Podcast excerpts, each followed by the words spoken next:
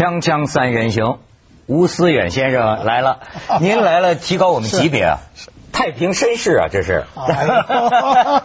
呃，但是绅士每天晚上说都看我们节目才入睡，对，那个你们节目的确是很好，很好的安眠药。不是，你们虽然是一个闲聊节目，但是。内容很丰富，所以丰富的内容今天啊，您得给我们提供提供，因为他的经历太丰富了。这香港电影的老大哥了，电影协会的的会长，而且还是上海政协常委，常在上海政协放炮，是吧？哎，所以说啊，您这个聊的可多了。今天来我就问吴老师，我说你想你自己有什么想聊的？他说我就想聊聊现在这个明星啊，挣钱太多了吧？哎，这话我们爱听，您您给我们讲讲，因为。中国大家知道啊，这几年的变化，嗯，很多人说富起来，那么我做电影呢，我我感觉到这些明星富起来是不得了的。你现在别看那些一线明星啊，嗯，啊，他们装模作样啊，嗯，其实啊，每个人都腰缠万贯，万贯嘛，万贯是他们司机吧？是可能上上亿啊。我的天哪！啊，十几亿啊，哎，有可能这么多，我不是乱讲的，这个大家都没有感觉到。您是这么多年过来的，像当年什么徐克呀、许鞍华呀、成龙啊，这个这这都当年都是吴老师跟他们共同经历过。你觉得那个时候明星赚钱和今天的这个大明星赚钱差的太远了？以前的明星啊，我们说国内的话啊，他拿一个月薪，再拍一部戏，再拿一点津贴。就很高兴了。那香港的明星呢？因为市场小嘛，最多也是几十万啊，一两百万是不得了。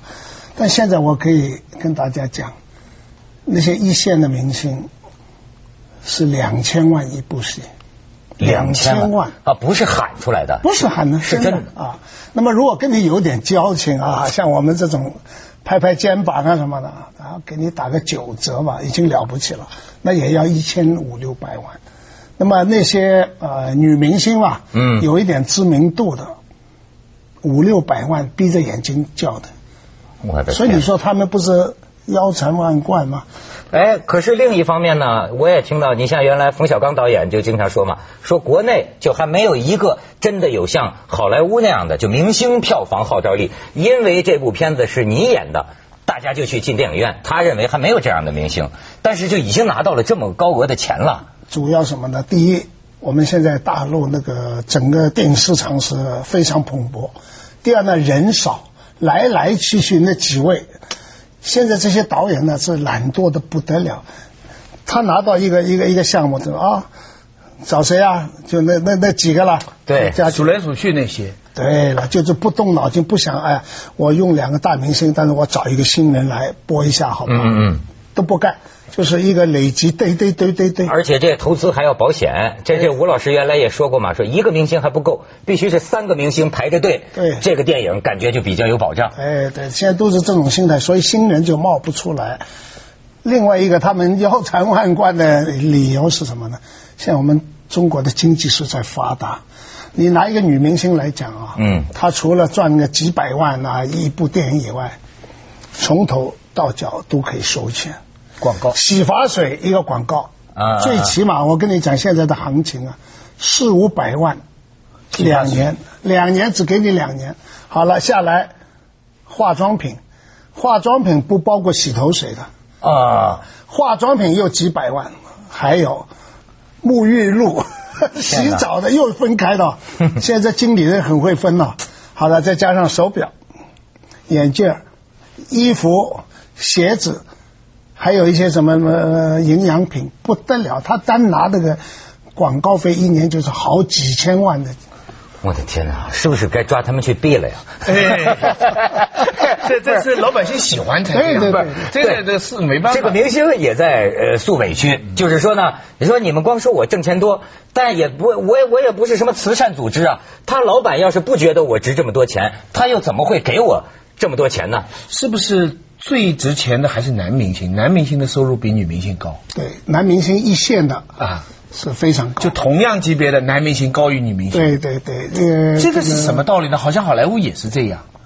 很奇怪啊，这个电影好像男的一般来讲都是单刚啊。对，嗯嗯啊，如果一部电影没有一个很有名的男明星的话呢，好像那个没有什么气势，除非你是全部讲女的。最近不是要拍那个《杨门女将》嘛？那真的全部是女的了啊！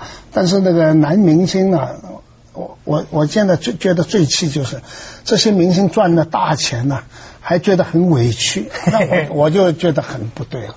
嗯，啊，第一，哎呀，狗仔队怎么老老跟踪我？没错那你没有这个价值，狗仔队才不会跟你，是吧？我说你想想看，你去捡一个彩，人家干三年都赚不到你这个一刀、啊，一刀嗯这个一刀呢，少值几十万，多值几百万。你那么容易赚的钱，你又要啊，我要有私隐啊，我要有自由啊，空间啊，这个世界上不可能你全拿了嘛，对？这玩意儿啊，就是占多大便宜吃多大亏。你的意思就是做。内裤广告屁股的样子，人家就得看。对呀、这个哎，没错没错是啊。这你这个还真是，你像这个老虎伍兹啊，好比说他要不赚这么多钱，哎，咱就说纯粹就是打高尔夫，你不代言这么多，那么我觉得其实道德压力没那么大。你赚了这个钱，实际你发现没有，商业逼着你做一个，甭管是伪君子也好，还是一个什么也好，我给你这么多钱，我的这这些个消费者，他们期待是个好父亲、好丈夫，你不是，可是你拿那钱，你说得过去吗？都怪那广告啊！你知道 老虎伍兹是怎么说的？嗯他说他为什么做这样啊？就是那广告不好。他最有名的广告就 Just Do It，这是对的，这这，可惜他他不就是想做就做嘛？就是多的有点多，对对。而且呢，你知道打高尔夫啊，您您您您可能也打，我我有看我还听到一个怪论，我就见一个打高尔夫打得很好的，他说我的业余啊，一个老板嘛，他说我水平基本上能赶上专业。他说我们知道。他当时就预言，后来我发现他这个预言应验了。他说这个老虎伍兹啊，嗯他以后就不行了。因因为什么呢？他说这个老虎伍兹啊是个爆发型的，爆发型的那种那种选手。后来啊，不是说他有什么呃，西方人把这事儿就当成病，就说是什么 sex addiction，就是性瘾，对性成瘾，他就去治嘛。那老板就说他一治肯定不行了，果然一上球场脖子疼了，都要半截儿你的意退出了思。就是不该治，不该治就球就打得好。呃 Just Do 对，It，这是对的。哎，但咱不说这个，咱就是说这吴老师提出这个问题啊。好比说，我下次发现啊，不光是男明星，在中国男导演，嗯，也有票房号召力。张艺谋啊，冯小刚啊，对什么这几个大个儿的，我记得当年呢，他就所以说咱们电影界的老大哥，我就觉得他有点忧患。他就说这个，我记得当年你说过一句话，就说这个黄金甲，他说看到可能百分之九十是负面的这个评论，可是为什么他票房能卖到两亿九？他说这是值得一个学术研究的课题。那么今天，比如说我再说，好像这个《三枪拍案惊奇》，我没看，我不知道好坏，但是我也是看到很多的负面评论负面的恶评，但是他卖的比两一九更高。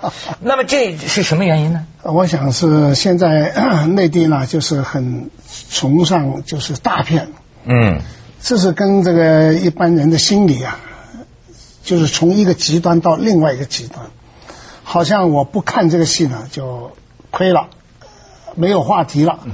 即使不好，我也要去看。对回来有的讲，晚上吃我饭可以聊。取一个资格可以骂。嗯嗯，所以现在在内地啊，这个电影那个虚的东西很多，就那个制片人怎么样把那个片子营造成一部大片，没错。这个内容呢反而忽略了。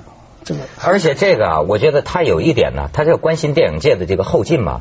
你有没有注意到？因为如果人人都叫着嗓子这么叫卖的话，呃，这三个大明星才能够引起人们注意的话，啊、或者说是名导明明明明明星凑一起那样的张伟平那样的宣传攻势，大家才会进电影院看一看的话，那么无形中有一个问题啊。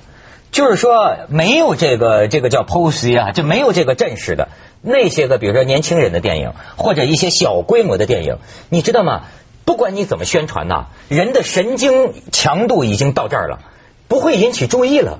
所以他现在有些人提出一个问题啊，就是说你绑架了整个公共的注意力，就大家的注意力现在已经习惯于这个胃口吊得这么高。我现在也是发现，你要是达不到这个标准，你这电影可能呃你是开电影院的对吗？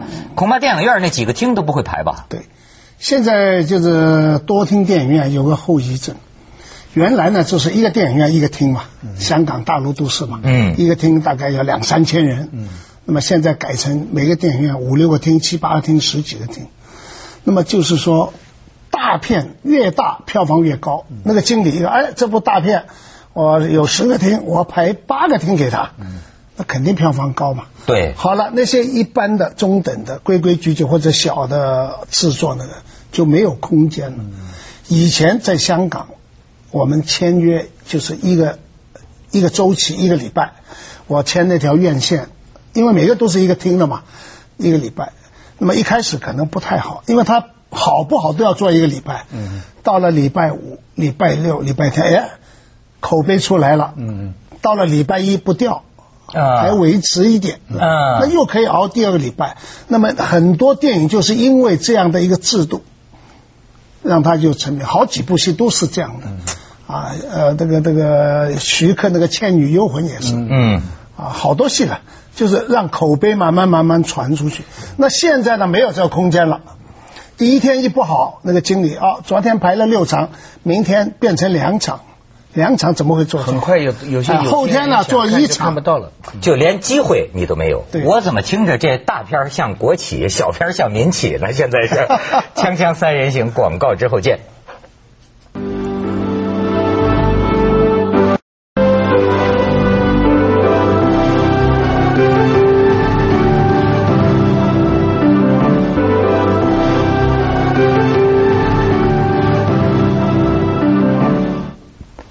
徐老师有什么问题？大大片呢？现在跟大陆的某些那个房产高价的地产一样，就是大家都骂，还然后越骂越火。嗯嗯。他的后面几个因素呢？我我就想想请教，就是说，你说这个演员这高收入，但这只是其中一个环节，导演要依靠这些演员来赚钱。那投资方呢？投资方有没有多少责任呢？而且投资方跟，比方说院线系统。在这里面，它的利益分配又是怎么样？据说中国的院线分的比较多，是不是啊？啊，没有，我我我介绍给大家啊，嗯啊，每一张票子，电影票啊，百分之五要扣掉，就是给电影基金，嗯，然后呢，三点三的营业税，就是八点三的钱呢拿掉了，嗯嗯，所以政府口口声声说支持电影啊工业，其实这些都应该免掉，嗯，香港就没有娱乐税的，嗯。每一个每一张票都不抽钱的，嗯嗯。啊，那么现在第一，第二呢，基本上电影院呢跟院线呢是分一人一半，嗯，就说百分之九十几呢，砍一半，就大概百分之四十多一点，就是一半归电影院，一半归电影制作方，对，是吧？那么那个院线拿到这个钱呢，它中间又要扣几个百分点，嗯嗯，来交给发行公司，那么发行公司呢要抽那个发行费。所以去到那个那个制作方呢，大概是百分之三十多一点点。所以大家别看哦，这个戏啊过亿啦，很了不起，可能他亏本了。他一亿以后啊，他分到三千万，这个戏他拍了三千五百万，他要亏五百万。哎呦啊！所以很多时候大家就不知道。但是两我看过他们的讨论，好像两面都。抱怨，好像院线部门抱怨经营辛苦，可是制作方就抱怨，好像说中国的这个百分之五十一半一半是跟跟香港跟海外有点不同，是吧？海外一般院线跟制作方的分配是怎么样的？基本上都一样，也是。但是海外没有电影基金啊，没有什么税。但他们好像有个时间的变化，是开始阶段是多还是少啊？然后随着时间它会有变化，对不对？像在香港的话呢，是五十五十，嗯，开始。然后第二周呢，嗯，电影院还要多一点，啊啊。第三周呢，电影院更多一点啊。是这样，因为他跟你拖嘛，跟你慢慢做嘛，啊。那么，那么既然是说他这个投资差不多院线占着一半，那么院线对于整个片的制作，嗯，比如包括现在也有很多是院线的这个这个这个只有院线的人在投资，他们对这些大片。有没有产生什么影响？从剧本、导演、演员，这个影响大不大？其实大陆的院线概念跟制作是两两码事。嗯，现在全中国有三十六条院线，嗯，很多太多了。他们不参与，您也算一条。没有，我那是 我那个 UME 呢，参与不同的院线，还有还有十七条，我有十几家店。那么这些院线呢，是叫千人一面。嗯，这条院线演什么电影，那条院线演演什么电影，没没没什么分别。嗯，所以我说我们中国那个电影改革是半吊子。嗯，我跟你说，就现在中国的整个精神文化现象都是千人一面。这不光是什么院线了，包括这个电影。老实讲，其实你讲的这个问题，我就觉得说挣这么多的钱，泡沫吹得这么大，哎，我不想追究这背后，我就从一个观众角度讲，我认为当不起啊。就是说你的品质当不起你这么高的这个一个泡沫。你很简单嘛，这我这我还不是说什么艺术片，就好像咱就说这个变形金刚。嗯，对吧？好莱坞这变形金刚这种什么电影《阿凡达》，它也没有什么明星啊。可是就是你刚才讲的，这导演这个自信心，靠着这个电影本身的这个东西征服观众，对对，对吧？那咱们现在就像一个啊走捷径的抢钱游戏，就是说这玩意儿怎么着能拉大旗做虎皮，把一笔钱就像个投资游戏一样嘛。对对对，我感觉到的是电影这个本身里边的东西，让我觉得你当不住了。有些呢是全世界的。因为电影是一个娱乐啊，这个娱乐工业的共通点。比方说，这些院线现在设备很好，所以现在拍电影一定要搞得声光色全。你有小众文艺片啊，你这个慢慢嚼乎啊，你忽悠不忽悠不到电影院，因为人家觉得在家里看碟就可以了。你非得搞到机器呢，这个全世界都有。嗯，有些呢是中国特有的情况。刚才讲的有一点我们看得很清楚，就是以前的导演是很多梯队的。香港，你到今天，你还可以看到像许鞍华这样的导演，兢兢业业不断在拍。彭浩翔啊，是吧？对不对？兢兢业业不断在拍有文学追求的电影，也有一定的商业性，但它也不叫大片。可大陆现在两极分化到什么？要么你就是大明星、大制作，十家九家都放；要么呢？就到欧洲去领奖，对，拍出来就专给领奖的，得了奖回来就很神气，得不到奖就什么都没有。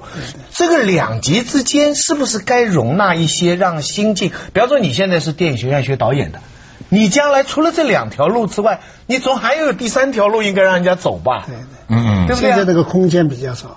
另外呢，我我我好多年前就想，我说专门成立一条叫艺术电影院线，这个我们以前但是给否决掉了。嗯。我曾经提过，我说就是在最起码现在三四大城市里面，有一间专门演欧洲电影。电影不一定是好莱坞嘛，好莱坞是它主流，对，但是要给观众多一点选择，专门演欧洲电影。那有一部分喜欢电影的是什么？一定会去捧场的，给他原版大字幕，那非常精彩。但这个。你你知道，就是他就说呀，我记得崔健接受采访就讲过一句话，我觉得挺精彩。他就是说啊，咱们老拿观众说事，包括有些导演也是说，你看票房嘛，你看观众嘛，我为什么卖这么高票票房？可是有一样啊，就是说，这个他就说崔健就讲啊，说今天中国观众的这个整个审美已经完全被商业和营销控制了，而什么叫营销呢？就是把黄土卖成黄金呐。这说的好啊！锵锵三人行，广告之后见。对，人都。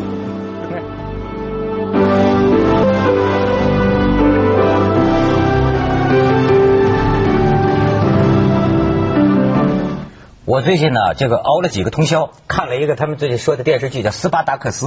是个电视剧，但是当然外国那电视剧可比咱电影还还还还牛呢。你看我看这个之后，当然有些人可能不爱看，觉得这个血腥啊什么的。但是啊，我看的津津有味儿，而且我看这个我就感觉到啊，就拍到这个精微之处啊，嗯，人家跟我们之间的这个差距，这很多地方值得我们学习。你比方说啊，为什么我看着没那么血腥呢？他们一般都说血腥啊。就是当他这个这个鲜血呀，这个血淋淋的东西啊，给你弄得漫画化之后，甚至说一个剪接，比如说拿他拿刀割一个决斗士的脖子，哎呀，我这心就抽紧了，我觉得要出现那个对。可是你知道吗？这个剪接长一点、短一点，完了之后你就直接见一个伤口哗血出来，你并不那么样的呃恐被吓到，你知道吗？而且我还注意到呢，你看什么叫精微之处呢？人外国的这些大片啊。他还注意在里面传递一些先进的文明的这个观念和信息，这个是经过研究的。比如说，他在这里面啊，呃，正面的这个描写同性恋的这种性爱行为，一方面跟古罗马的历史事实也符合，另一方面呢，哎，又传递，哎你就觉得他有点有意识。包括呢，哎，有一个角斗士的妻子啊，被人强奸了，怀孕了，最后呢，这个角斗士还是。原谅自己，呃，也不叫原谅了，就还还爱自己的妻子。因为我总觉得他有一种传传递一些观念，就是说对于女人的所谓失贞呐，咱们过去那些老棺材瓤子的一些处女情节啊，哎，也是应该放弃，又不违历史真实，对吧？但是呢，哎，又巧妙的在里边传递这种，我就觉得啊，这个咱们需要学的地方还很远。这个外国电影很多时候呢，它除了娱乐性很丰富以外，它有一种信息来传递。哎。那天我们在讨论《阿凡达》的时候，我说《阿凡达》是很好，大家现在啊，《阿凡达》《阿凡达》，我说《阿凡达》的本质，在中国我们就不能通过。为什么？我们人民解放军怎么会到外星球去？去杀外外星人了？不可能的。美国的保守力量就说他污蔑美军嘛。你想一想，假如这个军队是我们的军队的话，这不可能的事情。哦哦，所以说 这个污蔑嘛，对不对？所以他们西方的电影呢，就是所有的电影人，他有一种叫自我批判。嗯，比如说我们对我们国家这种不好的事情，对我们人类不好的批判，这种批判性在我们中国电影里面就几乎没有。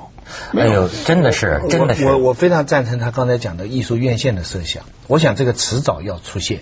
嗯，它最少有两个好处，一个好处就是说满足观众多元化的要求，因为现现在观众被逼得没办法，要么大片，要么就是得奖片，是不是还有一些其他的东西可以看看外国？另外一个，对于我们自己的电影工作者，有个出路。人家都是在大学边上，我们至少在大学边上吧。而且我想，实际上能不能这样？就有的地产商啊，你给他这块地皮发展，条约签名啊，你在这里得办一个不盈不盈利的电影院，咱们对不对？这是吴会长应该干的事儿。电影院啊，我现在最有。